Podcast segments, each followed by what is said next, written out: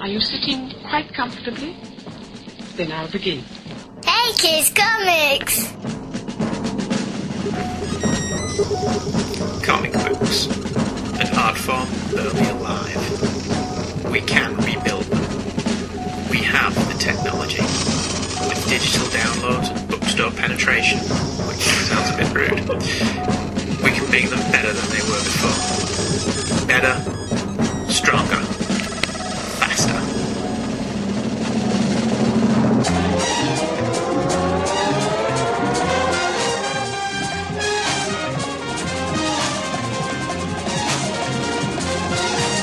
Hey Kids Comics!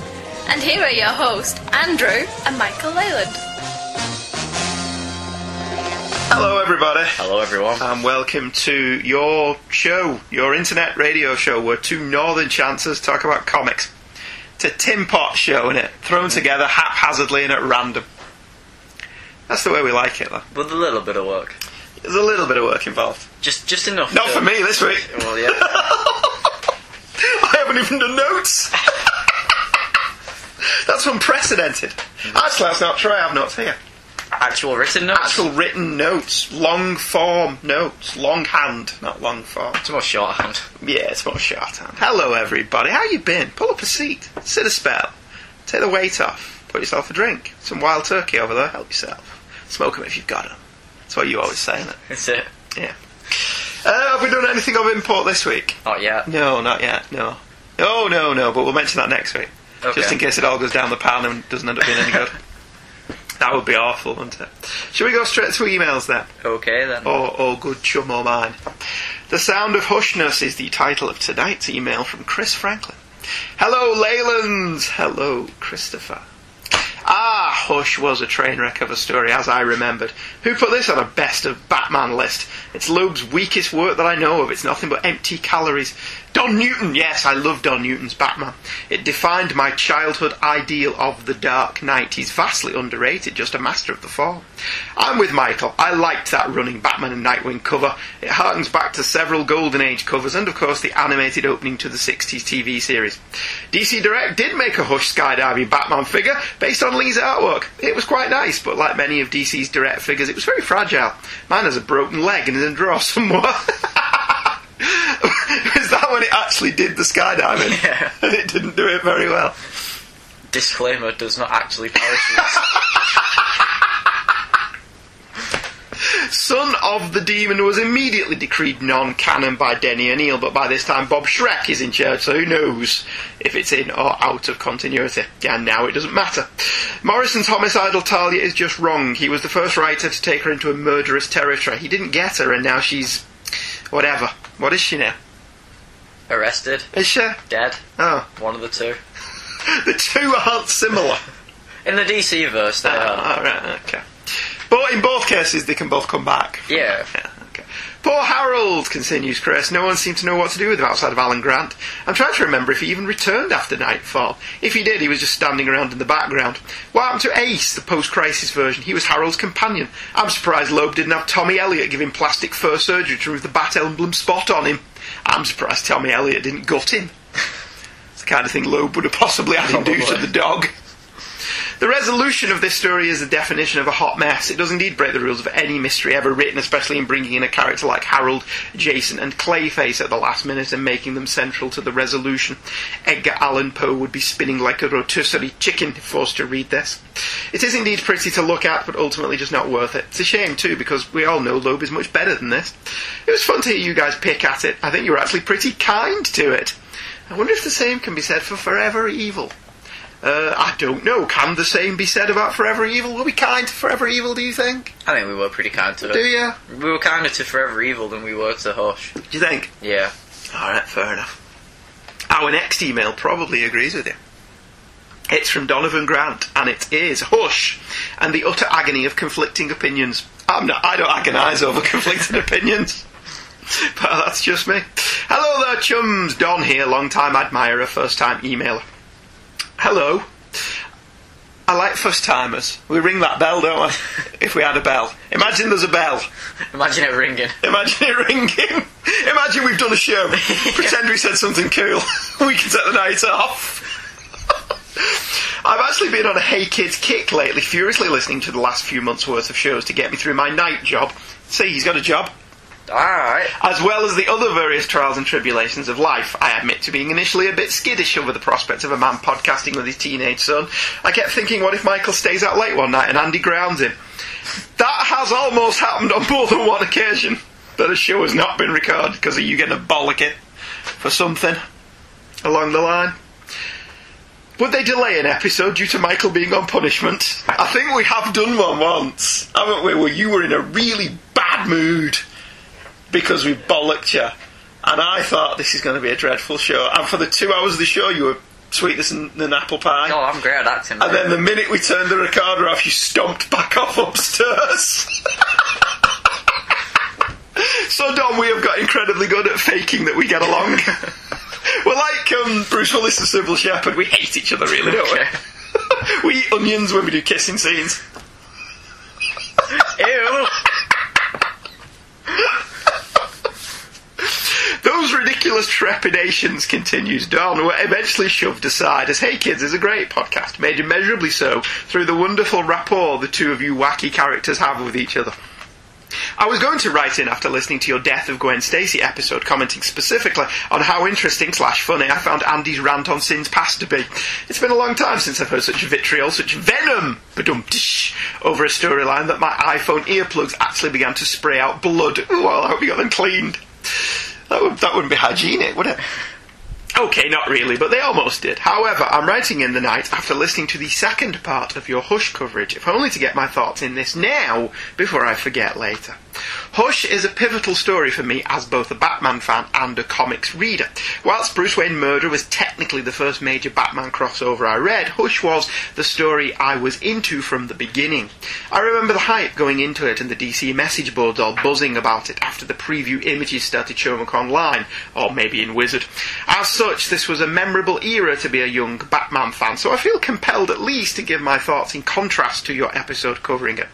Right up front, I'll say that I was 13 years old when Hush was coming out, so my need for quality storytelling that stood the test of critical thinking was nowhere near what it is today. It's why Dan Slott's Spider-Man barely passes muster.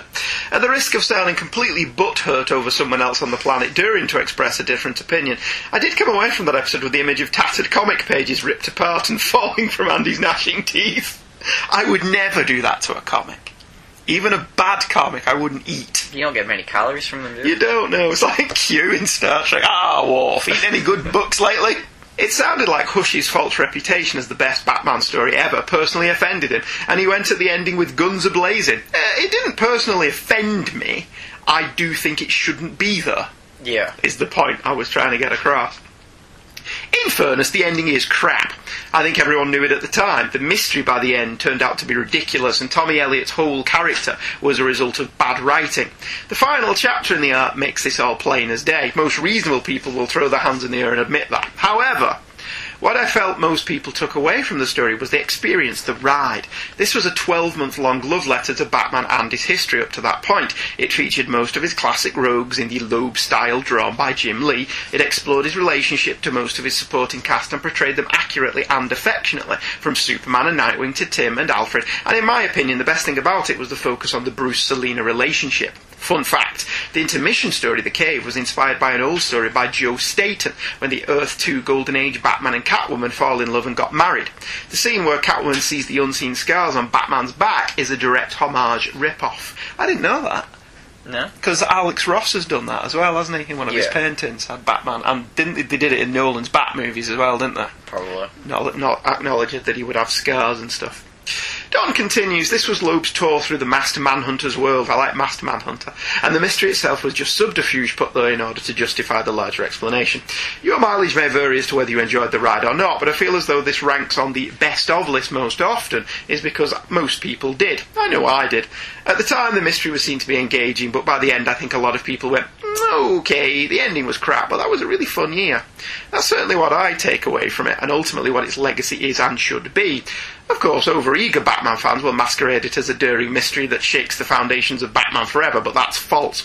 However, fans of Batman, specifically the post-crisis Batman, will love references to Chandra Kinsolving, Harold, Death of Sarah S. and Death of Jason Todd, Killing Joke, Luther as president, and Talia working for him, and various other little details.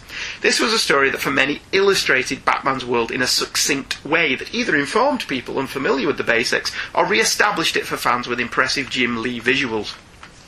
Speaking of that guy, and again, this may come off as sensationalistic reactions to a nutty podcaster, but I came away from the episode with the idea that Andy has a personal dislike of Mr. Lee. I'm not sure if it's the stench of the image era that still may cling to his back, or if Lee represents to him everything that's wrong with comic book artists. Uh, no. And I'm quite upset if it came across as having a personal grudge against him. I have nothing against Jim Lee. I've never met the man. He may be lovely. He comes across in interviews as being quite Yeah. Mm-hmm. amiable, doesn't he? I, I don't agree with the fact that he doesn't seem to feel the need to apologise when his comics are late. Even a, yeah, sorry about that. Would have Yeah. been nice. But It's his status that puts him above yeah, that apologies. puts, and there is no stench of image. I never read image. Uh, when the image books were coming out, I was I was in my pretentious vertigo phase, Yeah. where I only wore black, as evinced by the pictures that Claire, my sister, was sending on Facebook the other day to me, when she was messing. I always wore Doc Martens and black jeans. I had great hair as well. Did you? Oh, Yeah, yeah, I had Did you have her? I, I had fantastic hair. Not only did I have her, I had fantastic hair. So I don't have a personal grudge against him, and it's nothing against the image stuff. I didn't read any of that stuff. If I knew Jim Lee at all, it was from Punisher War Journal yeah. because I didn't even read X Men. So I don't want it to come across that it was a personal attack because I don't really have an opinion of him as a person. I've never met him. He does seem like a decent guy. Maybe it's the cult of personality that follows Lee, Donovan continues. There are better artists out there, and Lee does have a fairly dated style. I still think the work itself is great, and the watercolour art in Hush really shows the peaks of his talent. The shot of Batgirl and the fully illustrated image of Oracle is one of the best moments in the story. I can't imagine Andy would want Lee dead, so I'd love to hear what he thinks of the man. Well, I, I'd hope we've clarified that for you. I don't know him. Mm. I'm sure he's lovely. Also, hopefully, I can clear up some questions that rose up during the discussion. This was Chandra's first mention since Night's End. She got better, was lazy writing, but the mere fact she was mentioned was fun. Jim Gordon retired after being shot during the Officer Down storyline, which, would you believe, he got shot in the back. Harvey Bullock also quit after being suspected of murder of said shooter, both inexplicably returned at the start of one year later. Harold walked off with Ace the Bat Hound during Cataclysm. We never see Ace again, so what did happen to Ace? Maybe he died. There's a six issue miniseries in that. Maybe that's 'cause that could have given him motivation for doing what he did. The dog died, Right. and then he had no one Yeah. that would have been quite a sad thing for him to have to get over, wouldn't it? This being a few years before the Under the Red Hood story, continues Dawn, I can recall with 100% positivity that the Jason Todd cliffhanger made shockwaves throughout Bat fandom. It may be hard to recount now since Jason is back, but at the time it was definitely a hook that stopped our breaths. Yes, it turned out to be a cheat, but like you guys, I thought Loeb's writing was well done in how Batman figured out it was Clayface. To clear up how Riddler and Elliot knew Batman's identity, Riddler says he all but figured it out once he got out of the Lazarus pit that cured his cancer. He had to tell Elliot to fully enact his plan, but he told no one else. This wouldn't be followed up on much, as the Riddler was shot and gained amnesia soon afterwards. That's when Paul Dini made him a private detective. See, I'm still. So going in the Lazarus pit makes you figure out Batman's identity? Apparently. Is that how Ras Al Ghul figured it out? I, I guess. just the Lazarus Pit suddenly gives you this knowledge, and it doesn't give you that knowledge of any other superheroes. It doesn't say, ah, and Superman is Clark Kent, Specifically Batman. and Green Lantern is Tal Jordan, or Kyle Rayner, or whoever the hell he is this week. No, it just says, oh, Bruce Wayne is Batman. So that that's still woolly. I'm sorry. I think that's still still very woolly. Again, I hope this doesn't come off as too butt sad over the episode. I really did enjoy it, but I will defend Hush on the merits that it's a fun story. Well, the Harley Quinn bits were fun. Sure, the mystery is brain dead, and yes, I agree, Batman's rage is contrived in the Joker chapter because we've never seen this tosser Timmy Elliott before. Even still, I'd argue that the characterizations are mostly spot on. This was when the company image of Batman in the DC comics became Jim Lee illustrations, and even the previous DZ logo for the movies, you can see flashing images of this story. Does it hold up writing wise? Not particularly. Is it fun and memorable? If you like Jim Lee and Batman of a certain era, then yay. All that being said, 'twas a great show and I look forward to more. I probably should have spent time praising your Daredevil episodes than whining about this. Yeah, but it's critical emails are always more fun, Yeah. aren't they? Really? All right, I think they are. All the best, Donovan Morgan Grant. Well, thank you for emailing in. That was very much appreciated. It was a Good email. That. I enjoyed that. Our next email is from Brad Glynn. G'day, you rotten poms, lols, which is the subject heading. I presume it's in Australia. Yeah.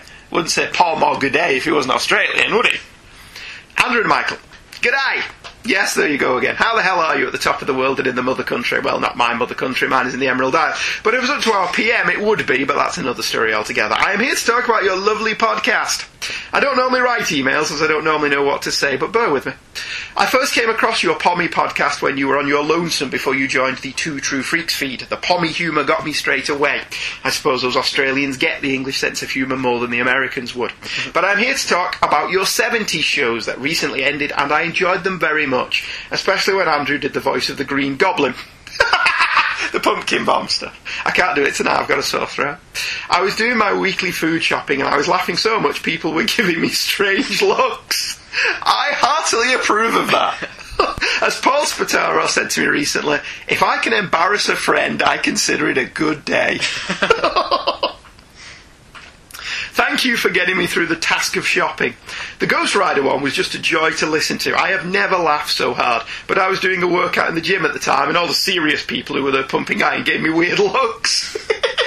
you do get very serious people in the gym. Yeah. Oh, they take it very seriously. You think they're all got to be hard bodies and they're all schlubs like me, but they're still taking it very seriously. Anyway, lovely Leylands, keep up the good work, and yes, it's a short email. There was a show in the 70s here in Australia called The Leyland Brothers, and every time I think of that theme song when I hear your podcast, Brad Glynn. Well, thank you, Brad. It's nice to be listened to in Australia. I hope you've never been offended by my attempts at Australian accents, particularly when I uh, I tried to do Captain Boomerang, Cobber. Do I, did, nobody says I Cobber. think that, I think that's just a bad accent anyway. Do you think that? Do You Yeah. think that's just a bad accent? Okay, fair enough. Let's cover another one. It's forever disappointing. It's from Nathan Wozniak. Hello, I think Nathan. That's the most insulting thing anyone's ever said about our show. Well, Forever disappointing. that's kind of the poster. hey kids, comics sufficiently silly, forever disappointing. no, no, I'm having that. I'm owning that. You can't be really upset then if it's no good, can you? I If we can't. put it on the poster that it's forever disappointing, you cannot complain when we let you down. Hello, Leyland A and Leyland B. The two of you can fight amongst yourselves over who is who. I am a big fan of your show. You're not a fan, Nathan, you're a friend. I don't like fans, I don't have fans. Makes me uncomfortable. Often finding your commentary, continues Nathan, on the silliness, awesomeness of comics very entertaining. I also like hearing the different views since the two of you are of different ages. I'm much closer to Michael than Andrew, but I've always had an affinity for older media. I prefer 70s and 80s music, well, so do you. I love classic Star Trek and some old comics definitely connect with me better than current works. I just finished listening to your Forever Evil podcast, a very entertaining and well structured show. There was a lot of backstory and main story to get through, and it was all explained quite well. Well, kudos to my co host. Because I did jack all for Forever Evil. Yeah. That was all down to Michael. I was away for the week. Take a bow. I'm, I'm taking a bow. Imagine me taking a bow. Yeah, he did a bow. Pretend you saw it. It was Yeah, great. It was great. Nathan continues, I've been collecting Justice League since the New 52 started, and I doubt I'll stop anytime soon, even though I'm often disappointed in the New 52. I'm too invested in the characters to stop, and Justice League, since Jim Lee left anyway, has mostly been pretty damn good. I definitely agree with Andrew, though, when he says a miniseries like Forever Evil should stand on its own merits without other titles, and it most definitely doesn't. It just seems like DC isn't trying to appeal to new readers and keeps aiming at the audience they've currently got. Which kind of negates the point of the new 52, doesn't it? Yeah. Although, to be fair, let's give them some credit. Last time we talked about the Scott Snyder, Greg Capullo Batman, and you said if you were leaving, which you're now not, as you decide what you want to do, the, you were going to take the Batman comics, you would buy me all the trades. So I was looking at all the trades. Right. And I was looking on Amazon, and there are a number of feedbacks. Feedbacks. That's not a word. You know Yeah. what I mean? Reviews on Amazon from people who've never read Batman before and jumped on with the Scott Snyder stuff. Yeah. And love it. Right. So that's attracted new readers, but it doesn't matter if you've never read Batman before, does it? Scott Snyder stuff works. Yeah. It's not convoluted, even with whatever new continuity they want to throw at you. Nathan continues, I too feel that the Justice League issues of Forever Evil are much better than the main event. The story starts off well and brings some much needed characterization to Lex Luthor, who so far hasn't had much impact. The idea of the villains winning and Earth's only hope being other villains is cool and compelling. It takes several issues for all of Lex's team to come together, though, and they only attack the Syndicate in the last two issues. In the Justice League issues, we get the further development of Cyborg, who may be the biggest success of the new 52, and reintroduces element of the DCU like the Metal Men and the Doom Patrol, to a lesser extent. I like the Metal Men, they're a goofy and uniquely DC concept and something that could only come from superhero comics. I was very pleased that Jeff Johns didn't make them dark or gritty or super macho or badass. They have exactly the same personalities they've always had. It is one of Johns' great skills taking the elements that originally made existing characters interesting and highlighting them in both an organic and entertaining manner. I'm going to sum up by saying that Forever Evil was okay, but like a lot of DC's events at the moment, only exists to set up the next story, which leaves for a very unsatisfying read.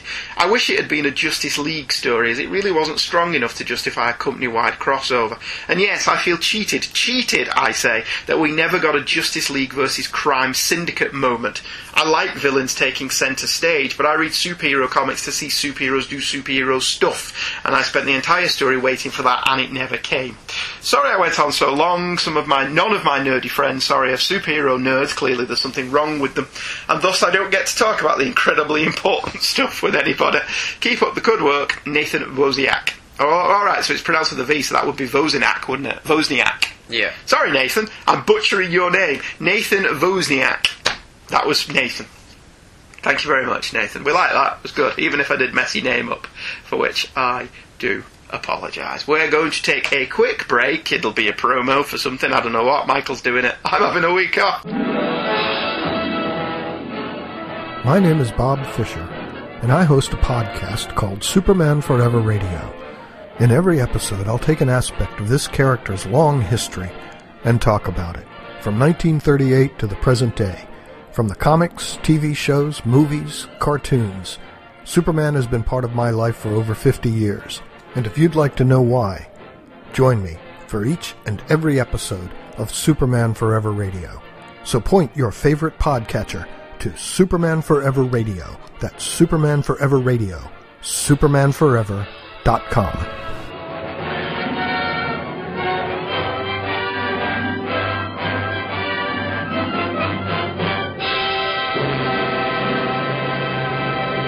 Continuing from last week, we're moving straight into Clarion the Witch Boy, Bum bum bum. issue 3, The Deviant Ones, which is a cover of Clarion and Tico in a city surrounded by screens showing Melmoth's face. I like the the bird's eye, not bird's eye, fish eye lens Yeah. look to the cover. It's very good. The cover's nice. Colouring's nice. Not too sold on Clarion. Still not. No, and he, having read all of his his miniseries, I appreciate the religious undertones that he's put into the story. I thought they were quite interesting, but he just didn't. I did not like it, Yeah, but of the lot of them, this was the lesser. right. In 1590, the Puritan colonists that lived in Roanoke, West Virginia, vanished mysteriously, leaving only the words Croatoan carved into a tree. The tribes were visited by the Shida themselves and hid deep in the caves underground. At a meeting in the present day, Melmoth plans to drill into the caves to find that tribe. Melmoth owns a hostel for homeless children. Children who take Clarion to the Museum of Superheroes, where they steal a vehicle with a large drill in the front and take it back to Melmoth. That night, the leader of the gang, Billy Breezer, lies awake at night waiting for the clock to hit midnight, waiting for his 16th birthday. When Melmoth's Deviant Ones turn 16, they make it to Team Red, the team for grown ups. At the strike of midnight, Billy hears Golden Boy, who Billy aspires to, outside his room. With no life left in him, Golden Boy tells Billy that Team Red isn't all it's made out to be, digging gold beneath pink skies. Melmoth watches as Golden Boy tricks Billy before dragging him into a portal to the mine. Through Tikal, Clarion watches, and, wanting nothing to do with Melmoth and the Deviant Ones, who are shocked to learn the truth of Team Red, Clarion leaves and decides to return to Croatoan to save his people from Melmoth, who is travelling there in the drill. Um, I don't know. Like I said, I mean, there's some really, really funny bits in this.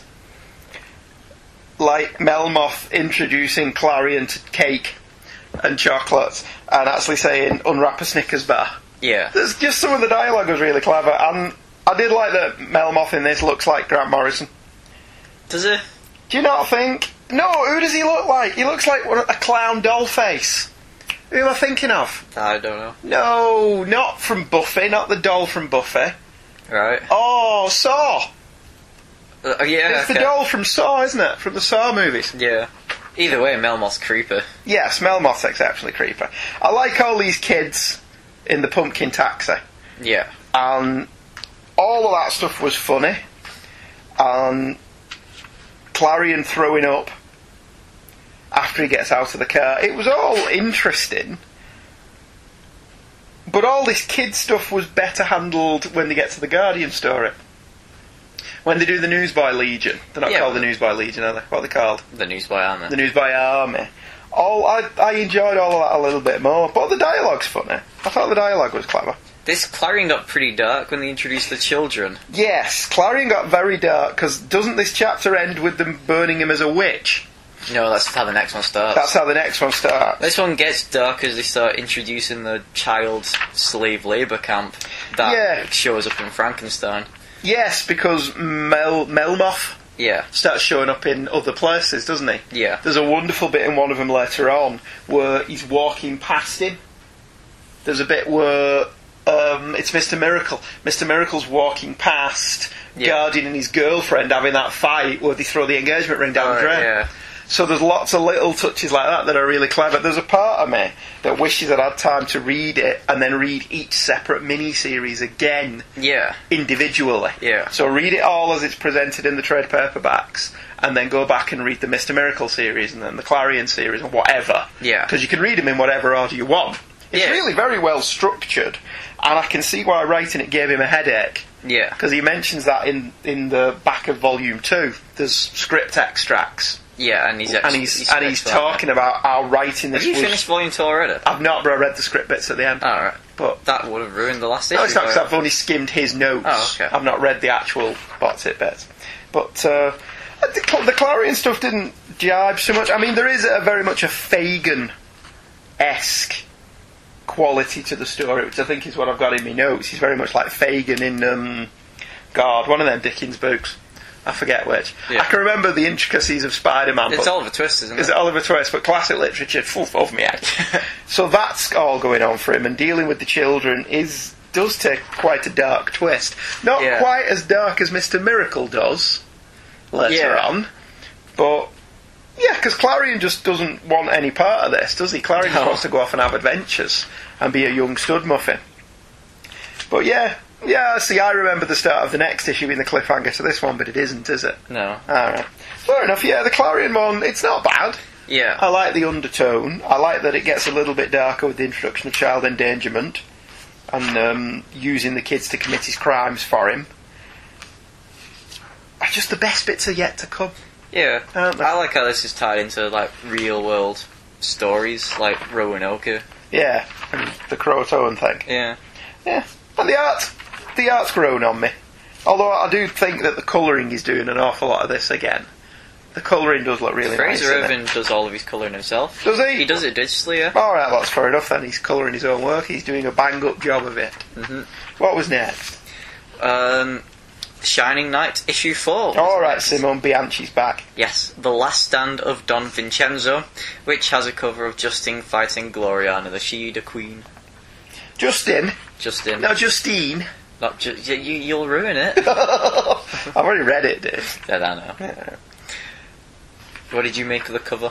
Where is the cover? All right, the cover's there. It's another fighty, fighty cover of Justin fighting the Borg Queen Yeah, from Star Trek: First Contact. Fair enough. There's nothing wrong with it. I still think the colouring's too dark on it, but it suits the tone of the story. yeah. So, all right, fair enough. Justin finds himself in the Shida arena fighting the long possessed Galahad, whilst Gloriana and Spider watch. Whilst fighting, Gloriana smells the blood of a womb and, as Galahad unveils the cloth tied tightly around Justin's chest, realizes that Justin is actually a girl in disguise. Gloriana receives word that her husband, Melmoth, is still alive somewhere and decides to leave. Meanwhile, Don Vincenzo rises from the cauldron as the Nebula and the Shida attack the mansion. Riding out on Vanguard, Vincenzo and his men attack the Shida and fight to the death. As Justin takes Galahad's sword and slices his head off, she remembers when he knighted her as the Shining Knight, learned of his death, and rode Vanguard out to the castle revolving. Uh, this one's been alright. I like that this one seems more enmeshed in the whole Sheeda storyline, and Don Vincenzo's funny. Because he's Yeah. just like Tony Soprano if he worships a demon, which is, is good. And uh, didn't we call it last week, or I did, that that was a girl? Yeah, yeah. Are you happy with that? And I just sat here going, oh yeah. And you had to sit here going, oh, do you think that looks like a girl? Oh, yeah. so I like that she's got her chest bound up, which makes perfect sense in the grand scheme of things. It's not quite as dull as that one we covered last time that was a shot of people talking and Yeah. then a close-up of a sword and then a shot of people talking and then a close-up of a sword. Because this one had things happening. This one in it. actually had things happening in it, and I like Don Vincenzo riding the winged horse Yeah. with his machine guns blazing, or his Tommy guns rather than his machine gun. It was it was good. I liked it. I liked all the that it's tying in. I, she cuts the top of his head off as well, which was nicely graphic. See, I don't mind the violence too much in a series like this because this is quite clearly aimed at a slightly older audience. Yeah. I mean the fact that Grant Morrison's writing it should be a sign that it's aimed at a slightly older readership. Was this was none of these a Vertigo boot though? No, it's DC. It was just a standard DC title. DC's its own separate thing now, so they don't use each other's characters, do they? No, see, I suppose back in the in the the nineties or something, this would have been a Vertigo crossover series, wouldn't it? Which is, you know, there's nothing wrong with it. I just think it would have it would have stood out perhaps a bit more if it was a Vertigo. Yeah. Is that the end of that story? Yeah, yeah. That was the last chapter. That's the of that, only wasn't it? problem with these. yeah, issue reading it like fours. this, you do get a bit confused about where you're going. So Zatanna was a three-issue miniseries then. No, four. I thought there was another chapter of this in volume two. Yeah. Because where they've split volume one up confused me. I think I said to you when I was reading it, Clarion Part Four would have been a better place. Well, they split it evenly, so there's 15 per. Fifteen issues per book. Yeah. All right, I suppose that makes sense. Fair enough. All right, we'll move on to Zatanna issue three then. I kind of like how this the the last issue, Shining Knight, ended where the first issue began. Yeah, it comes full circle, doesn't it? Yeah.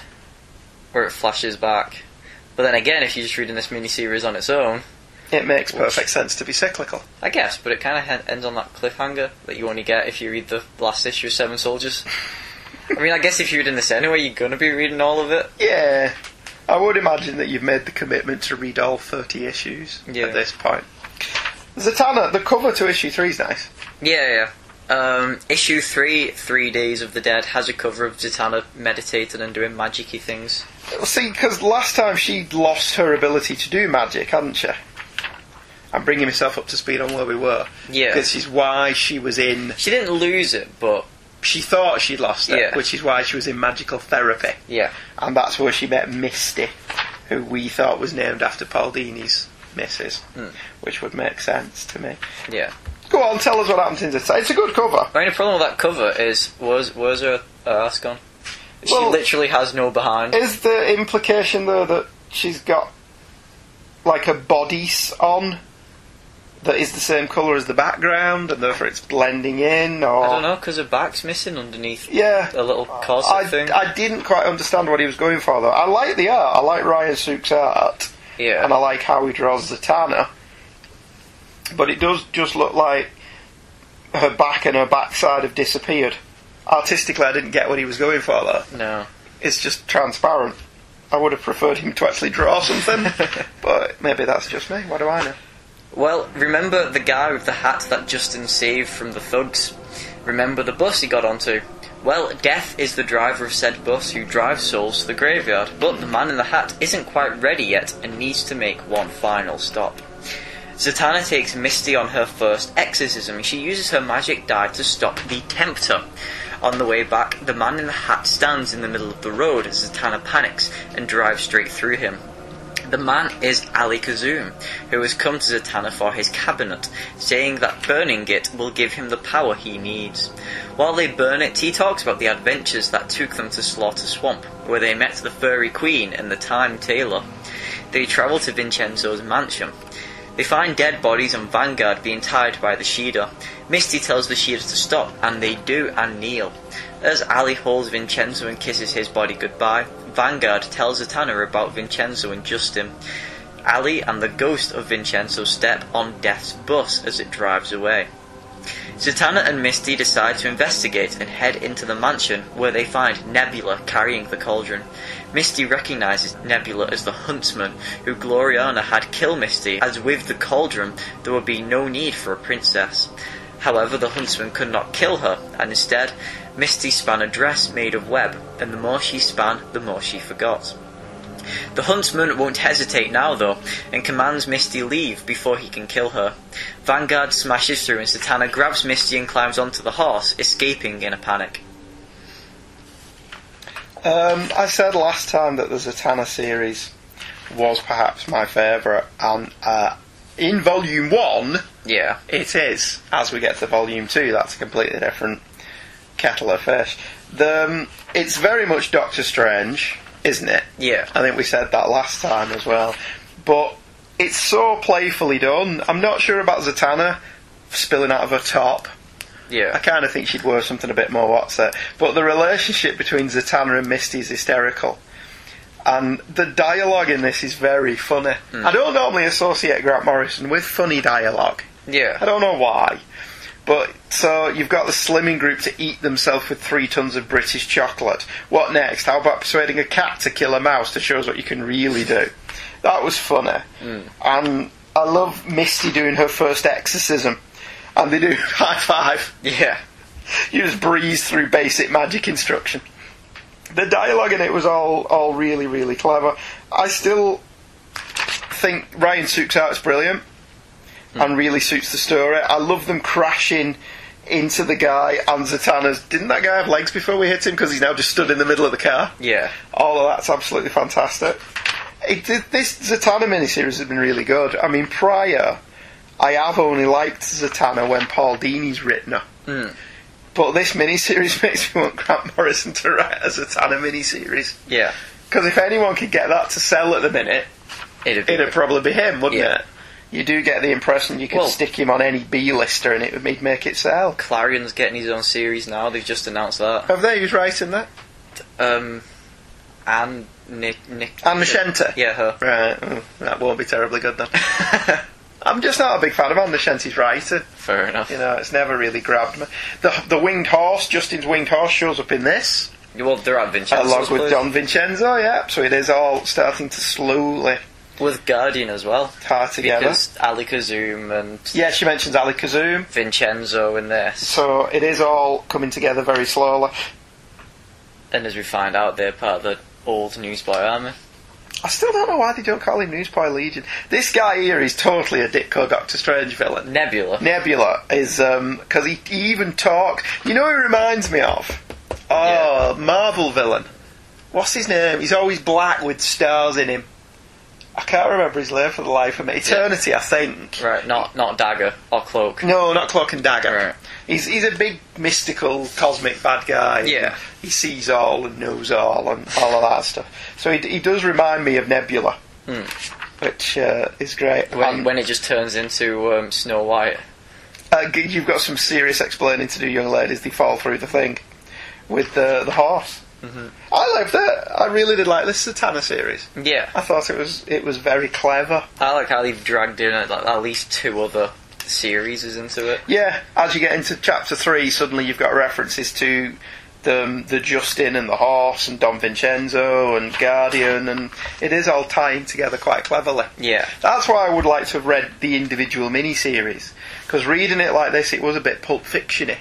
So suddenly now you go from the cliffhanger with Zatanna and back to reading Guardian, and you're like, oh right, okay, and you've got to kind of adjust your mindset yeah. slightly to kind of remember where you were up to when you were reading Guardian. I think sometimes it works nicely because for some issues there's a period of time between them, whereas Yeah. others carry straight on.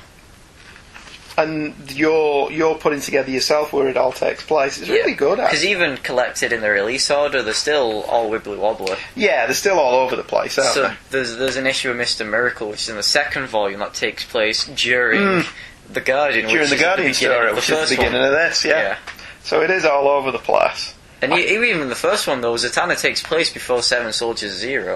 Yes, but it's in the book. It's in after that. Yeah, So fair enough.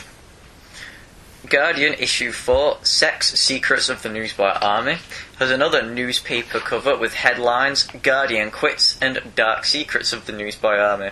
Apparently, they're not allowed to put sex on a cover. I mean, uh, Well, it's the issue's called Sex Secrets, and the cover says Dark Secrets. right, maybe they're not. Because you remember at SFX magazine, you used to take great delight in putting things over the F, Yeah. so it looked like the magazine was called Sex, but they could actually say, actually, it's not. It's called SFX. We've just covered the bottom up. I like that cover. I always like mock newspaper covers.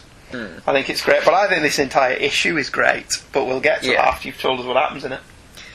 Ed Stargard tells Jake about his newsboy army back in the day when he was known as Baby Brain, about their adventures. One day, Ali Kazoom rushed into the printing press ranting about their friend Mo Collie, killing police in the street. As Miss Hollywood approaches him, he comes to his senses, but is soon gunned down in front of her. They find that there is a creature on the back of his neck controlling him, and after reading reports of furries, decide to investigate Slaughter Swamp. They found a house and decided to look around, but inside they found a strange man who made special clothes, clothes they'll wear when they're older. In the years to come, the team broke off, and each member became their own person, all of which have been hunted down by the Shida. As the power of the Guardian Heights shuts down, Ed says that the Shida hunt teams of seven, as it's said that only a team of seven will be able to kill them. But they aren't here for Jake, they're here for Ed. He says that Jake was set up by Larry to become part of something bigger, and that the Shida won't recognize the new seven soldiers, as the soldiers won't even recognize themselves. As the Shida close in on them, Jake grabs Ed and calls Carla, and prepares to take the fight to the streets. Uh, this Guardian miniseries was great, and it was easily the best one in the original batch. Yeah. Uh, I think that mainly because Zatanna number four ended up being in volume two, so I wasn't really able to judge that as a complete whole upon reading the first book. But this Guardian series, it was a Kirby series, but filtered through Morrison's 21st century sensibilities. Yeah. So this this is big words, and um, the Yeah. other, all of the Newsboy Legion that you remember from Fourth World or the Superman comics in the nineties.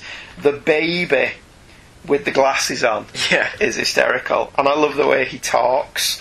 But he's still a baby, so he gets upset and cries and still Yeah, has to have his yeah. nappy changed and all of that stuff, which I thought was brilliant. And then when we get to the now, and he's explaining to Guardian that he's aged, but he's not actually grown normally. So he's still a baby, but he's aged. Yeah. So it's like he's mentally grown older. And he, he does very definitely have lines and stuff on his face as if he's aged normally, Yeah. but his body has never gone past being six months old. Hmm. So he still needs people to change his nappies for him and feed him.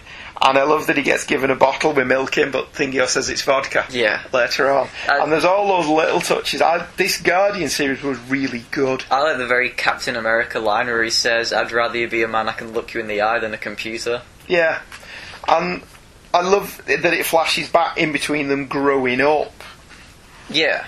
and the art changes when you go to the flashbacks. There's a bit of Steve Dillon to it Yeah. in a lot of cases. The flashbacks are pretty cool because it gets all grainy like it's a film reel and bits. Yeah, it it bleeds out. So, I mean, I could have done without the guy getting his eyeball pulled out, but this kind of goes to this being a, a vertigo boot rather than a, Yeah. a standard comic boot. And honestly, I don't think the guy getting his eye pulled out is as bad as the next page where the guy gets gunned down in front of the little girl. No, the little girl's just stood there. Because who was he supposed to be? He was just a friend of theirs. Right, but who's he anal- analogous to in Newsboy Legion? Because he must be. I ju- I- Because he's been taken over by the little Sheeda furry guy, hasn't he? yeah. So now he's going around killing people, and the girl talks him out of it, and then he gets shot dead by the police. So it's it's Morrison again playing. There's a lot of Morrisonisms in this. yeah. The juxtaposition of Silver Age fun with more brutal, graphic 21st century violence. Yeah. And his dialogue is filtering it through a modern sensibility as opposed to the more over the top dialogue. Or melodramatic is probably a better term. Dialogue of the Jack Kirby comics, but it's still recognisably a Jack Kirby comic. If Kirby was still around to write and draw them, Yeah, do you not think? kind of. But the team all falling apart at the end because they were growing up was actually quite sad. Yeah. And then, And when Baby Brain starts crying. yeah, that they're all breaking up. And Melmoth then shows up. That's not Melmoth. Who is it? That's they say in the Zatanna issue. He's the the time tailor. He's one of the seven unknown. Yes, he went is. I mixed him renegade. up because he's another bald guy. Yeah. It's like Superman's villains. They're all just bald guys. So when he's in the shade like that, I thought he was Melmoth, but you're right, he's not. And then what you see the kids, and then captions underneath of what they became. of what they became as adults. And there's a part of you that's like, I don't want to know that the Newsboy Legion became faded alcoholics. Well, we could get that.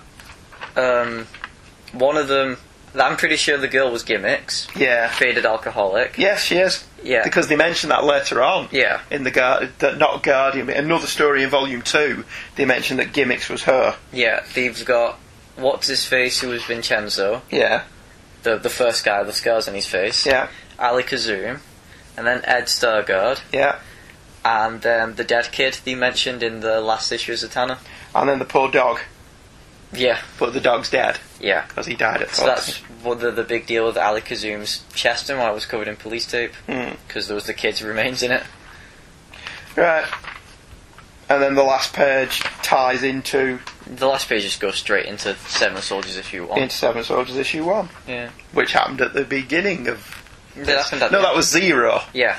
wasn't it? It's Issue zero, one yeah. was at the back of volume two. Zeros are big now. Apparently so. it's all very confusing to me. Yeah, Uh, the back of the first, but it's supposed to be.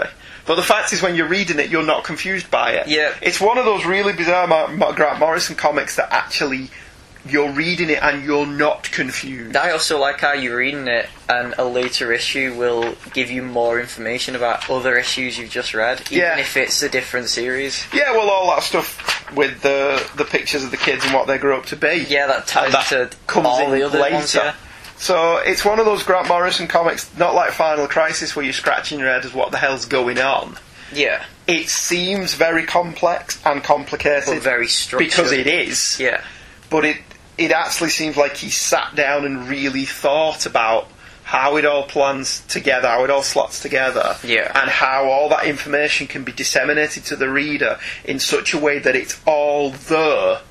And as you're reading it, it all coalesces. you put it together yourself Yeah. as well. Yeah, Whereas with Final Crisis, there was bits of that where you and you as well were going back reading pages again Yeah. and going right. So what was happening here? a lot of it is remembering that it takes place very non-linearly. Hmm, but this he's telling a very non-linear story here because that's what he's in love with. yeah, He's in love with telling stories in such a way that they're out of sync and you've got to do some work and tie them all together. But he does it in such a way in this that it's never your eye was never read this confused as to what was going on, yeah. which I can't say about everything of his I've ever read. Which why I was quite surprised when I didn't think you'd be a big fan of Zatanna and Mr. Miracle. I love 'cause Zatanna. They were the most out there, and they ended up being one of your um, favourites. I mean, we've not talked about Mr. Miracle yet because we've not got into Volume 2, which we're just about to leap into, but I love Mr. Miracle as well. Yeah. That's dark as hell. oh yeah, but that's that's where this ties into Final Yeah. Crisis.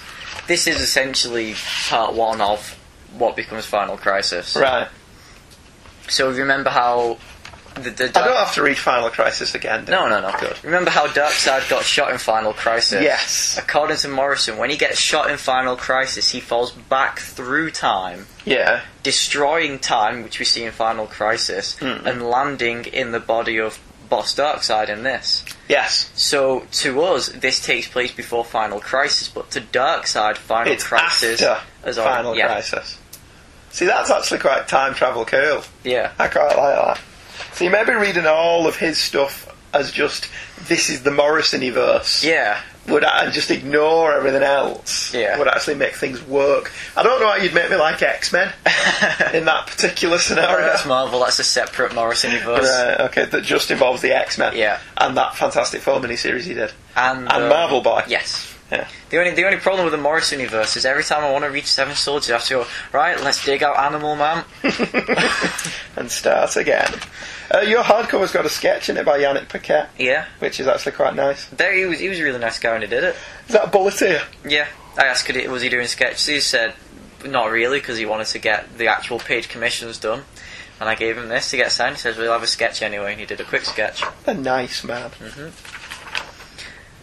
Uh, volume 2 actually starts off with finishing off last some of the issues from the last hardback, and it starts off with Clarion issue 4 Burn, Witch Boy Burn, which has a cover of Clarion and Tico being burned at the stake by his fellow witch people. It's very Salem witch trial. Oh, the cat! Yeah. Look at the cat! You don't notice the I did not notice the cat before. The cat's tied to a stake as well. Oh, you don't look too happy about. It. I can't believe for a second they managed to catch a cat long enough to get him tied up. I know, Oh, yeah. I don't. I think he would have scratched their eyes out before he let that happen. You know, if, if, if you thought our cat was moody, Tico's worse. Yeah, but but Tickle does actually curl up on his neck most of the time. So Yeah. Clarion finds himself being burned at the stake by those who accuse him of being a heretic. That is until Melmoth and his men drill in. Melmoth talks about how he created the Croatoans back in the day of the early Puritans, and that because of that they are part Shida. As he talks, Clarion runs to the church where he rings the bells nine times to call the Grundys home, who then attack Melmoth's men. Clarion is confronted by Judah, who's still injured by the train, who grants Clarion with the knowledge of the submissionaries. Clarion holds Tikal and finds a map of, on the wall before he and Tikal become a horrigal. He attacks Melmoth's men before fighting him himself. However, even after losing a limb and being burned, Melmoth refuses to die and walks off, saying that he'll be back one day. Clarion is unable to come out of the horrible form which harms both him and Tikal. His sister helps him, saying that there are some things that only the witch women learn. Later, as the Croatoans burn Melmoth's men, Clarion decides to fight the Shida and leaves in the drill. it was a good ending to a series I've been a little bit lackluster to. Like I say, it's not awful. I'm not spitting venom at a Grant Morrison comic. It was the lesser of the stories that he's he's put together here. Melmoth shows up. This bald guy is Melmoth, right? Yeah. Right, okay. He's a typical Morrison bad guy. Yeah. He's very eloquent. He's not snarky in that way that Mark Miller writes all his bad guys. yeah. So that was nice. But he's very immaculately dressed. Yeah. And very you're, not, flamboyant. and you're not telling me that he's not Grant Morrison. I I guess he's more of a creepy Grant Morrison. Why would you write yourself into your own stories as the bad guy? Why not? Why not? Yeah. Okay. There's a very Stepford Wives vibe to the kids, Midwich Cuckoos, sorry, to the children in this. And the Solomon Grundys are brilliant. Hmm. And I'm presuming that Clarion's going to show. That's a lovely page, the page of the cat lady. The That's horrible. Teakle, isn't it? The Horrigal, sorry. Yeah, that's a really good page. Because Yeah. cats are, are all like that, really, I think. Well, it's part Clarion as well. Yes, so it tied up very nice. And, um, And it led on very nice and it leads on with what happens with Monmouth. in Frankenstein. leading Oh, Yeah. to Frankenstein, yes, which we've not covered yet, which is also very, very good. But I wasn't sorry to see that one go. yeah. I did not like it, and it wasn't. I turn the page and you get to a Clarion story and you think, oh god, I've got to get through this. Yeah. It just wasn't one of my favourites. It wasn't bad. I thought there were the quite interesting bits of dialogue where Melmoth created the Croatoans, where where he did nasty things with Puritan girls, Yeah, and so like Clarion is half Sheeder himself. And there's also my, my favourite dialogue is like, "Don't cry, mother. I'll try to forget that you led the rally to burn me at the stake." yeah, he's very forgiving, yeah, yeah. isn't he? All right, fair enough. Shall we move on to the next one? Yes. So you didn't like Clarion much as a whole. Uh, it wasn't. No, it wasn't bad. I didn't not like it. Maybe I you just would've didn't liked it. think it was as good as the other ones. Maybe you would have liked it back in your pretentious vertigo days. Maybe I would have liked it. you were more Maybe. like Clarion. Yeah. Possibly. Whereas now I liked Guardian and Zatanna and Mr. Miracle more. Yeah. Mr. Miracle, issue one, New Gods, spelt Z. with a Z, uh, is by artist Pasquale Ferry, colorist Dave McKeague, and letterer Pat Brossow. The cover is, Is, is is Mr. Miracle being crucified on an upside down contraption? which is a homage to one of the original Kirby covers, I thought it was actually. isn't it? Yeah. It's uh, it's a very recognisable. There's no after Kirby no. on the page anywhere. Again, I think the colouring's doing a lot of the hard work. You, it's the same with the rest of the story Hmm. though, Oh, really. Yeah, but it looks nice. It looks very pretty. It looks like pencils actually. It look maybe it's just been penciled and straight coloured. Maybe they've not bothered doing any inking on it. I don't know. It's good though. Shiloh Norman is Mr. Miracle, one of the seven celebrity wonders of the world. He finds himself in his latest stunt attempting to escape from a black hole. He and his companion Motherbox are sucked into the hole where they meet a strange man in a chair in the event horizon. The man is Metron, who tells Shiloh about a war in heaven and a being named Darkseid. After a whole 11 seconds of silence, Mr. Miracle finds himself out of the black hole. In the after party, Shiloh runs away and, in a meeting with his therapist, talks about what happened. Questioning his life and if there's something more, Shiloh sat outside his house. His manager, Zizi, said he'd help him relax and introduced him to a group of women, each specializing in a different kind of pain. Shiloh saw them as something else, something darker, and ran away, believing that they were part of the dark side that Metron had told him about. After telling this story, he leaves the therapist and walks down the street until he sees a man in a wheelchair in the middle of the road. He calls out to the man, thinking that he's Metron in disguise. However, the man says that he sometimes makes wages with Metron and that he didn't believe Sheila would survive for long. After all, the Black Racer calls it like he sees it. As cars speed down the streets, the Black Racer shouts out how long Shiloh Norman can survive in the drive-by derby. This was excellent. Yeah, Why did you think I would like this one? Because it's you always complain about out there Morrison, especially since this is a part of Final Crisis, which you didn't like. I didn't like Final Crisis because it didn't make any goddamn sense. I I suppose if you if you high, it might make some sense. Yeah, but I wasn't. So, but this made perfect sense, yeah, and it. I always liked Mr. Miracle anyway. yeah. I mean, I'm intrigued as to why he's not scot free. Um, he's just a different. Like the Guardian is a different. Yeah, Guardian. but the, all of the Kirbyisms. There's a glorious two-page spread of Mr. Miracle meeting Metron, and him telling him the story of the new gods, and we see Orion and Darkseid, and then it comes back to now, and Shiloh Norman kind of thinks he's a little bit insane. Yeah. and that he's cracking up a little bit, but he's actually a world famous escape artist in the real, well, the DC universe. But then you keep getting introduced to all these characters that are analogues to the Fourth World characters. Yeah. And as you go along, they will get more and more sinister, Yeah. particularly in the issue. They're all there from the start. They're all here from the start, yeah. Um, Metron's in a wheelchair. Mm-hmm. And they're all around. We don't meet Darkseid in this one yet, do we? Not yet. But he's talked about. yeah. 'Cause You, he's- D-Sad's in this issue. Desard's in this. Desard's his therapist. Because Mm-hmm. Spoiler. he's, he's just after Motherbox. yeah. That, That's all he's after all the way through. um, that creepy panel where he just bites into a battery. Yeah. That was a bit eeky, that, wasn't it? Yeah. Very strange. I thought this was really good, and it carried on being really good throughout the next two issues. I've not read issue four yet. Well, I guess you liked it because it's more Kirby than Morrison. It is more Kirby than Morrison, but the, the problem that you had with Kirby was he he had excellent ideas and his artwork was brilliant, but he needed somebody to help him refine them. Yeah. And not be quite as, oh, on this page I'm going to do this because I can. Yeah. Whereas here Morrison's taking the very big Kirby ideas and doing something. It reminds me of one of those episodes of Star Trek where all the cast are playing different parts, Alright. and then for the first 25 minutes you're like, what the hell's going on? Why is he not Commander Cisco? Why is somebody else? And Yeah. then you learn, like, it's probably something like, oh, it's just a holodeck malfunction. But for the first 25 minutes it was really good Yeah. because there was a central mystery there as well. Why is Major Kira not Major Kira? What's going on? And this is the same.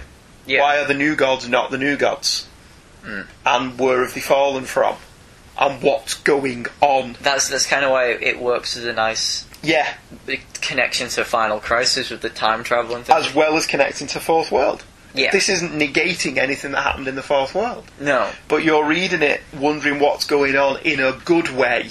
You're not reading it going, what the hell is happening here? Because Mm. it, it helps the mystery that you Yeah. need. Because you're learning about it through Shiloh. Yeah, So you're everyone, learning about it as he's learning about so it. that way they kind of need to be unf- unfamiliar as Yeah, and because he's just as in the dark as you are, well. Yeah. you've gotten into the story. So you're going along with him, going, well, okay, what, why Metro Dark? So, oh, Dissard, all Yeah. the way through it. And that helps it because it's more of a B-list story. There are no A-list main DC characters in this, but then all of a sudden they're introducing Darkseid and the New Gods. Hmm. So it, it kind of helps it them being unrecognizable because suddenly it's not a bigger story than it is. Mm. I loved Granny Goodness. Yeah. they're, they're all a bit creepy. I've not quite decided if Granny Goodness is a girl yeah. or if she's just a bloke who likes being a girl. you get the Superman animated series. Yeah, where she was voiced by a man, Ed Asner. So yeah, there is that vibe to it. It's but just I- a pantomime. Yeah, pretty much. Yeah, Oh no, it isn't. I thought this was brilliant. I really did enjoy the Mister Miracle one, Hmm. and it was one of them as we're getting into the, the volume two. Three of the new miniseries in this were better than volume one, even Yeah. though I really did enjoy Guardian and Zatanna, Yeah. and that was the first one that I read. That go, wow, this is better than volume one. Yeah. It was great. Really enjoyed it. Uh, actually, I don't think it's one of my favourite ones. Is it now? No. Which is your favourite? Overall, probably Frankenstein. Right. Well, g- good choice. Yeah. I thought Frankenstein was great. No problem with that choice. Uh, Zatanna issue 4, Zor!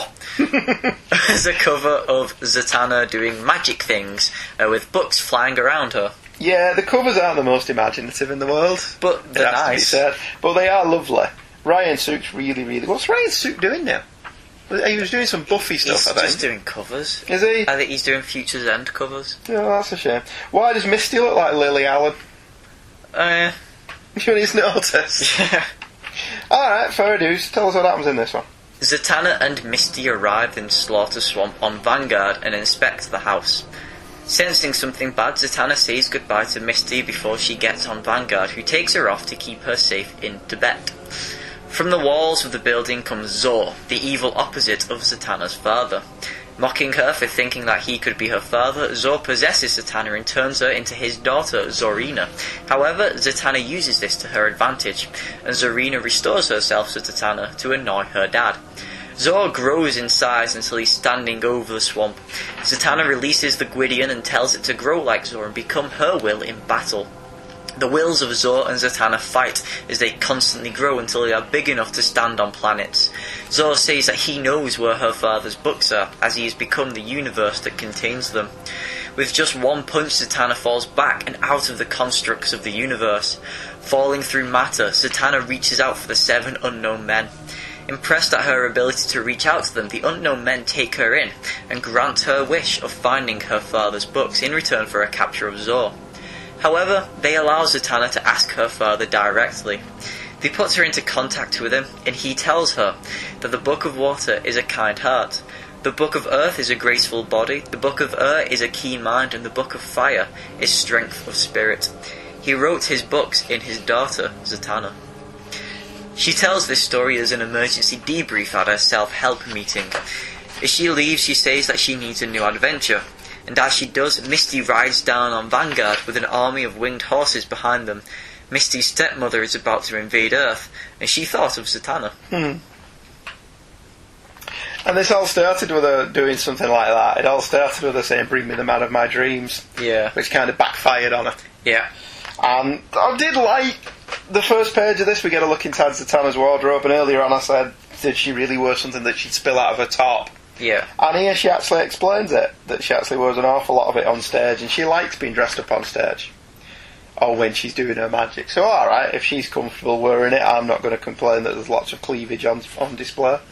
This was another one where the dialogue and the relationships between Misty and Zatanna were great Yeah. And there's the, the big wheel that she spun the, dress big out wheel of. that she span, yeah. And um, she thinks it's her dad in the doorway, but it's actually Zor. Hmm. And then the fight with them. I mean, I'm not really normally a big fan of mystical, magic bad guys. But I felt this real. This was really good because his dialogue was with the funny. It seemed like for this one, do you know what it felt like? It Yeah. felt like he was channeling Neil Gaiman more than he was being Grant Morrison. That kind of read it as if you're going to say Neil Gaiman, it was like Neil Gaiman writing Buffy. Yeah, that kind of like when the books are magic. Yeah, This was a little bit more whimsical than you normally find Grant Morrison being, and the dialogue where she she tells him he's got a stupid beard I love his comment. and uh, liar. It's a magnificent beard, and I know you want one. It was uh, that's that's what I came out of the Zatanna one being that this was Neil Gaiman or Yeah. Grant Morrison doing a Neil Gaiman story. yeah, they I'm- both came out of the same movement. Yeah, pretty much, and he did it very well. The art, the the Ryan, Su- we can't say enough nice things about the Ryan Suk artwork, which is very very nice. I like that it's now tying into all the other stuff, whereas Zatanna did seem like it was quite standing alone Yeah, from the overall story until ex- you get well, to the except end the last issue. Yeah, until you get to this one. Yeah, where it all, all ties up quite nicely. And I love the ending, I need a new adventure. And then the, the winged horse comes back with Misty on it saying, My stepbrother's about to invade Earth, I thought of you. yeah, And there you go, there's her new adventure. So I presume that's tying her into. into the last issue. Yeah, so we don't see Zatanna again now till we get to the last issue.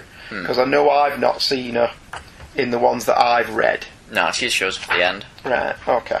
I, I kind of like how it gets very, very Morrisoner with the her going through the, the time constructs, but then he kind of brings that in with her talking to her dad. Yeah, well, this goes back to what we were saying earlier on. You're never confused when you're reading this.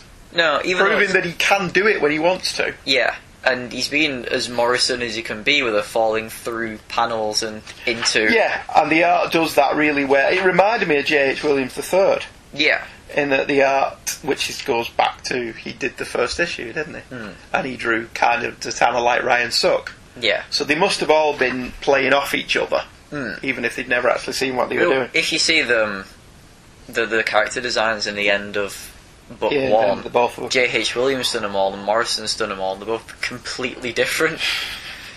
All right, maybe there was no communication there. When Grant Morrison's looks like how they ended up being. Williams is ended up completely different. Right, Uh, okay, fair enough.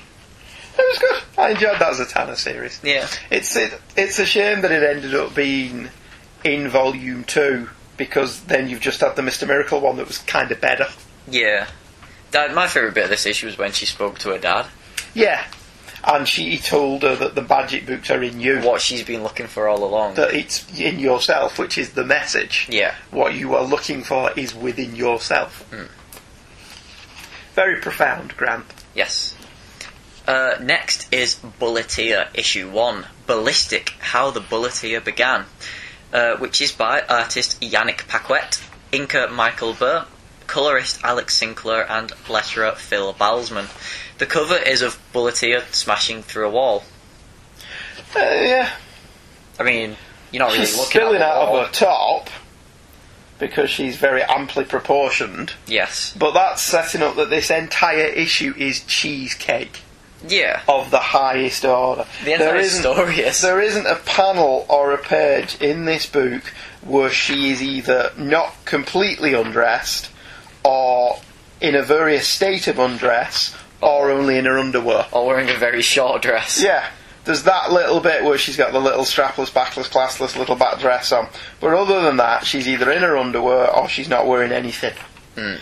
And I actually thought the level of cheesecake in it was very gratuitous. But then there's a level of it that also ties into the story. Yeah, for a Grant Morrison comic, but that's what he's talking about in the story, isn't it? Yes. The whole point of this issue is our obsession with youth and staying young. Which we'll learn in synopsis. Which, yeah, you've not told us the synopsis. Second time in a row you've done Sorry. this. Sorry, I got very excited about the comic. was it was it the lack of clothes? No, because I actually felt that was a bit too gratuitous. But it does play into the theme of the story, so mm, all right, cake and eat it and all that stuff. Alex Harrower woke up one night to find her husband still working on the computer. He was researching and working on a metallic smart skin for the military. However, he starts thinking that maybe they should use it on themselves and become superheroes like the husband and wife team Bullet Man and Bullet Girl back in World War II. He says that the smart skin would preserve them so that they can be young forever, but Alex gets annoyed that he pointed out what little wrinkles she has and leaves. When she gets home from work, she finds him sat at the computer, covered in the smart skin. He gets up and says that he feels heavy and can't breathe. As Alex calls for an ambulance, he touches her, and the smart skin starts growing on her too. As they are rushed into hospital, the doctors try to break into the skin but are unable to. Alex survives and watches her husband die because of the skin. Sometime later, Alex looks on her husband's computer to see if the research was still there. However, she finds bookmarks for superhero fetish sites and emails to and from a girl named Sally who is young forever. The emails say that he wanted to be a team with Sally and be young forever because of the smart skin, and he couldn't help but see his wife in 10 years. Enraged and heartbroken, Alex runs through the wall and keeps on running until she comes across a building on fire. Using her indestructible skin to help, she jumps into the building and frees the people stranded inside. Set on this new career path, she sits in front of her mirror and dons her new costume, becoming the Bulleteer. And of course, when she rescues the people inside the fire, her top burns off. Yes. Because why not? Because why? not? But that's what I was saying before I rudely preempted your synopsis. the whole point of this story is youth and our obsession with it. And you are kind of like. It is a little bit gratuitous, the amount that she's in her underwear. Mm. But at the same time, thematically, that's what he's addressing. Yeah. So there's a part of you that's like, on the one hand, yes, you're being cheesecake. On the other, you, that's what you're talking about. So are we giving you a pass from that Mm. or not? So I liked this a great deal. It read like a Marvel Comics idea done by Image in the 90s, but by somebody at Image that could write Yeah. if this had been done as an image comic in the 90s, it would have had none of that subtext Yeah. of the obsession with youth and the obsession with appearance and the obsession with staying young. Because essentially, what he's done here is create a plastic surgery technique that stops you from aging. Yeah. That's what he's tried to do. I love that Morrison gave you no explanation for why he died and she didn't. Mm. I liked that. It was just a one in a million chance she didn't die. And I think I also kind of took it as it was him that did that. So what he's gonna done is he did something selfishly, and then died. paid the price. Yeah, but then died and left it all on her. As Yeah. another kind of selfish act. Yeah, so she's now got to tidy up the mess. And all this stuff that she finds out, yes, it's very Morrison to be fesh, to be into the fetish side Yeah. of superheroes. He he must have this thing that everyone who dresses up as a superhero must be a fetishist. Because this is the second, third time. It's it's a common theme yeah. in his work, but again, he kind of gets away with it here because she's reluctant to do it Yeah. and she's not the character that is the fascist fascistist. She's found out that her husband was after he's died when she's looked on his computer and everything. yeah. Which So- is something that's there from the start. Like when she Yeah. walks in, he's always looking at it, but yeah, turns he, it he off. turns the computer off when she walks in, very, very subtly.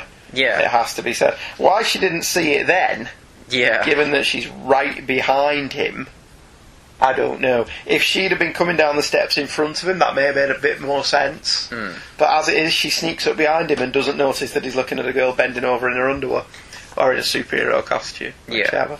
But no, it was really good. I really enjoyed this, and you do get the impression she thinks her costume's silly Mm. because she doesn't want to do this. But then she goes on to do the right thing, saving those kids from that fire because it's the right thing to do. To make the most of what's. So she's a, a Marvel superhero yeah. or a DC superhero, but in a comic done in a, a much more over the top style of the 90s. Mm. I honestly, again, I read the Mr. Miracle one, and then I finished the Zatanna one, Yeah. and then I read this one, and then I read the Frankenstein. I'd only planned on sitting down and reading one of them. Yeah. And I ended up ploughing through these all the way through to Mr. Miracle Chapter 3, I think. I, I also kind of like how with the Bulleteer one, it's the the theme that's kind of been there since the beginning with gimmicks, and then we saw with Zatanna with the self help group, and uh, most people in the self help group show up in the Bulleteer. Mm. So it, it is kind of like the Bulleteer is the the American Idol superhero generation they were talking about in Zatanna. Yeah. Yes, they, they mentioned that in that that they just they don't want to earn it. Yeah, Yeah, and which is what he's doing at the beginning of this. Mhm. Very good. Yeah, Wow. Thematic elements all being brought together. It's very clever. Very impressed. Last one tonight. Yes, uh, which is Frankenstein issue one, Ugly Head, which was by artist Doug Mank, Monkey. Monkey. In Monkey. colorist John Calliz, and letterer Phil Balsman. The cover is of Frankenstein standing in the moonlight over the de- the bodies of dead monsters, which is pretty damn. It's badass. excellent, isn't it? I'm looking at the splash page, which is also excellent. I like the, the yeah the, the light shining through his bullet holes Yeah, in his chest and his arms. The art in this, we we have or I have, I don't know if it's particularly you, but we've been quite negative, or I've been quite negative to Doug Manke in the past. Mm. But his art in this is phenomenal. I think what it is, his art's better now, but it's a lot more suited to Frankenstein than it is to superhero comics. Vertigo stuff. Yeah, I'd, I'd, I'd rather see him at his worst working on a book where it looks at its best Yeah, than him doing his best on, say, Green Lantern. yeah. The art in this is brilliant. Yeah. I didn't know it was Doug Manke. Hmm. Because I'm looking at it going, this is phenomenal. And when I saw it was him, I was like, really? Yeah. The guy that we didn't like when we did Final Crisis? It's just the different kind of story. Yeah. In 1870, Frankenstein battled Melmoth and his monsters on a train until Frankenstein shot Melmoth's head off, and the train derailed, falling off a cliff and crashing into the ground below. Years later, in the town that was made at the foot of the cliff, a boy nicknamed Uglyhead sees the thoughts of those in his high school. Everyone there insults him except for one girl. He decides to spur her. One of the girls walks home, and on the way there, she bumps into Uglyhead, who uses her thoughts to make her insecure. He takes her off to get her own butterfly, just like his. The next day, the school see what an insecure mess the girl has gotten herself into, and Uglyhead uses everyone's insecurities against them and takes them all to get their own butterflies. That night at prom, the one girl who didn't insult him shows up with her boyfriend and finds Uglyhead standing in the middle of the hall surrounded by s- the students, dead with monsters crawling over them. In a panic, the girl runs and her boyfriend stays and dies trying to save her. As she runs, another monster rises from the ground. The monster says that it'll help and kills Uglyhead with St. Michael's sword. After setting the school on fire, he walks away, telling the girl that if a man named Melmoth and the Sheeda return, then she should point them in the monster's direction, and to tell them that Frankenstein lives. This was also excellent. Mm. Uh, again, there's an undercurrent here of outward appearance. And the person that you are inside is what makes you a nice person, not your outward appearance. Which ties in with the bulleteer Yeah. theme that uh, he that I mean, Harrower was experimenting with. He can read everybody's minds because he's got that funny little sheet of furry on the back of his neck, but he Yeah. doesn't have it at the beginning. Or do we just not see it? Maybe he's under his You collar. think it's under his collar? He also bears a startling resemblance to Doctor Octopus, Yeah, which I thought was quite intriguing. Because he manages to convince the pretty girl, because even though the pretty girl is insecure, because that's the whole point of high school yeah. and the whole point of Buffy the Vampire Slayer, that even the pretty people are insecure when you're in high school, Mm. although you'd never know it. I like how in that panel there you can see St. Michael's sword in the window. Yeah, And it's pretty funny how the sword Frankenstein uses to kill everyone is at the building where the Sheeda are hiding. all right. So the, the little uh, butterfly store, that's where the Sheeda are hiding Mm. because he thinks they're butterflies, and that's where he takes everyone. So is Excalibur fantasy next door to the butterfly world? He Because it must be, doesn't yeah. seem to have its own front door, No, unless they share shop space. maybe. That must be the only It's, way. it's a bit of a jarring change from going to Excalibur fantasy to pretty butterflies. Yeah. And he corrupts her. And then she ends up with one of those little furry things in her hair, Yeah. doesn't she? Hmm. I, I really like this one. I thought the art was really good. I loved that the story was the story on. That doesn't make any sense. You know what I mean? The story took its time to unfold, but it never felt like it was dragging. And Frankenstein's not even a part of it until you get to the end, where you get the prom Yeah. and he's just like Carrie. He's killed everyone at the prom. Which is quite the stereotypical story with a prom and the Yes. appearance. And then the line of dialogue, I love you, in the, the kind of way that'll haunt you. Yeah, so he's been very postmodern again. Yeah. Which normally I don't like, but then Frankenstein just pops up from the ground. Where did he come from? Die assumed the train crash. Right. The town was built He was over that, so- underneath yeah. the ground waiting to be called again. Yeah.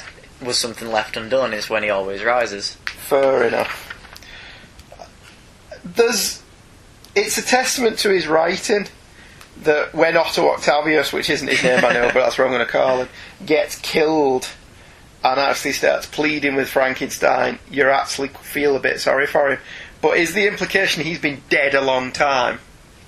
Or From is the it- way that he's carrying his body and his head and stuff? I wouldn't really say he's dead, but he's he's certainly crazy enough because of the Shida brainwashing him. And the last line where he says, Oh God, I'm in hell, as he died. Who's in hell? Him Oh, or the Sheediferer? yeah. because it's not quite clear where the, the And- word balloon's going And to. they've both got the heads cut off. and they've, well, they've not got the heads cut off. the Shida has. The Sheeda definitely has, but he's he's just got the sword through the back of the neck. Mm. He's not got it cut off. But it doesn't really matter, But does I- it? yeah. You're just nitpicking the amount of dead that he is. But really. I, yeah, I like how on that page he just kills someone, and the next page he's burned the entire school down. Yeah, he's burning the school down and getting rid of all the bodies, isn't he? Yeah. Which makes sense. See, the head's still there, Yeah. so he's not done a very good job of destroying it. I think I think he just burned down the alive ones. The best thing about that, it was part one of a four issue miniseries that totally works on its own as a story. It was part of one of the first miniseries that was a series of one shots. Yeah. The Frankenstein was a series of X Files stories, but starring Frankenstein. Oh, right, okay. Or have you not read any more Frankensteins? I think I've read Red Zombies. Oh, the one where he goes to Mars. Yes. Which is Which is John Carter of Mars, which is absolutely fantastic. well, it's a continuation of uh, Clarion. Yeah.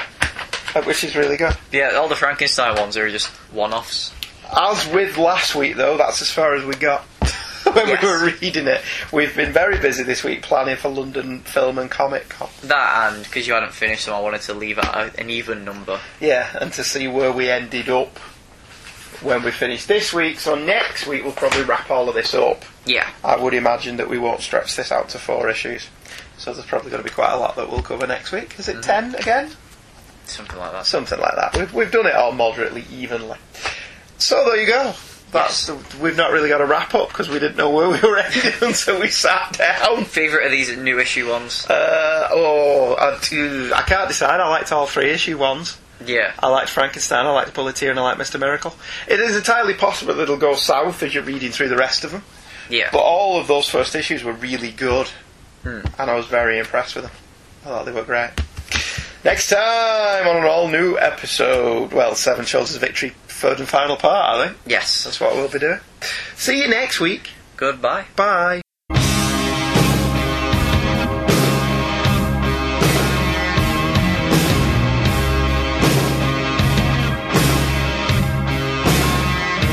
There's a vision in the sands, rising from the ancient place. Crying, let my spirit go, leave my body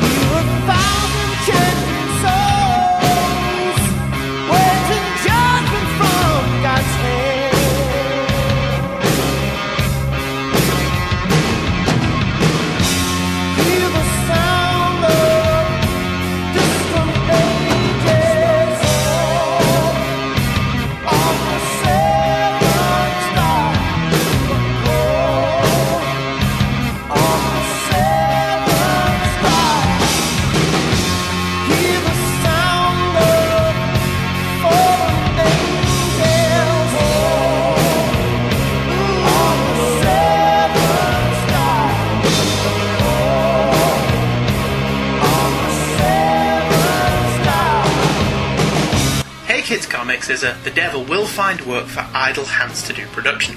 The music and sound clips used in the show are copyright their respective copyright holders and are used for review and illustrative purposes only, and no infringement is intended, so don't send your phalanx of highly paid lawyers after us as we have no money.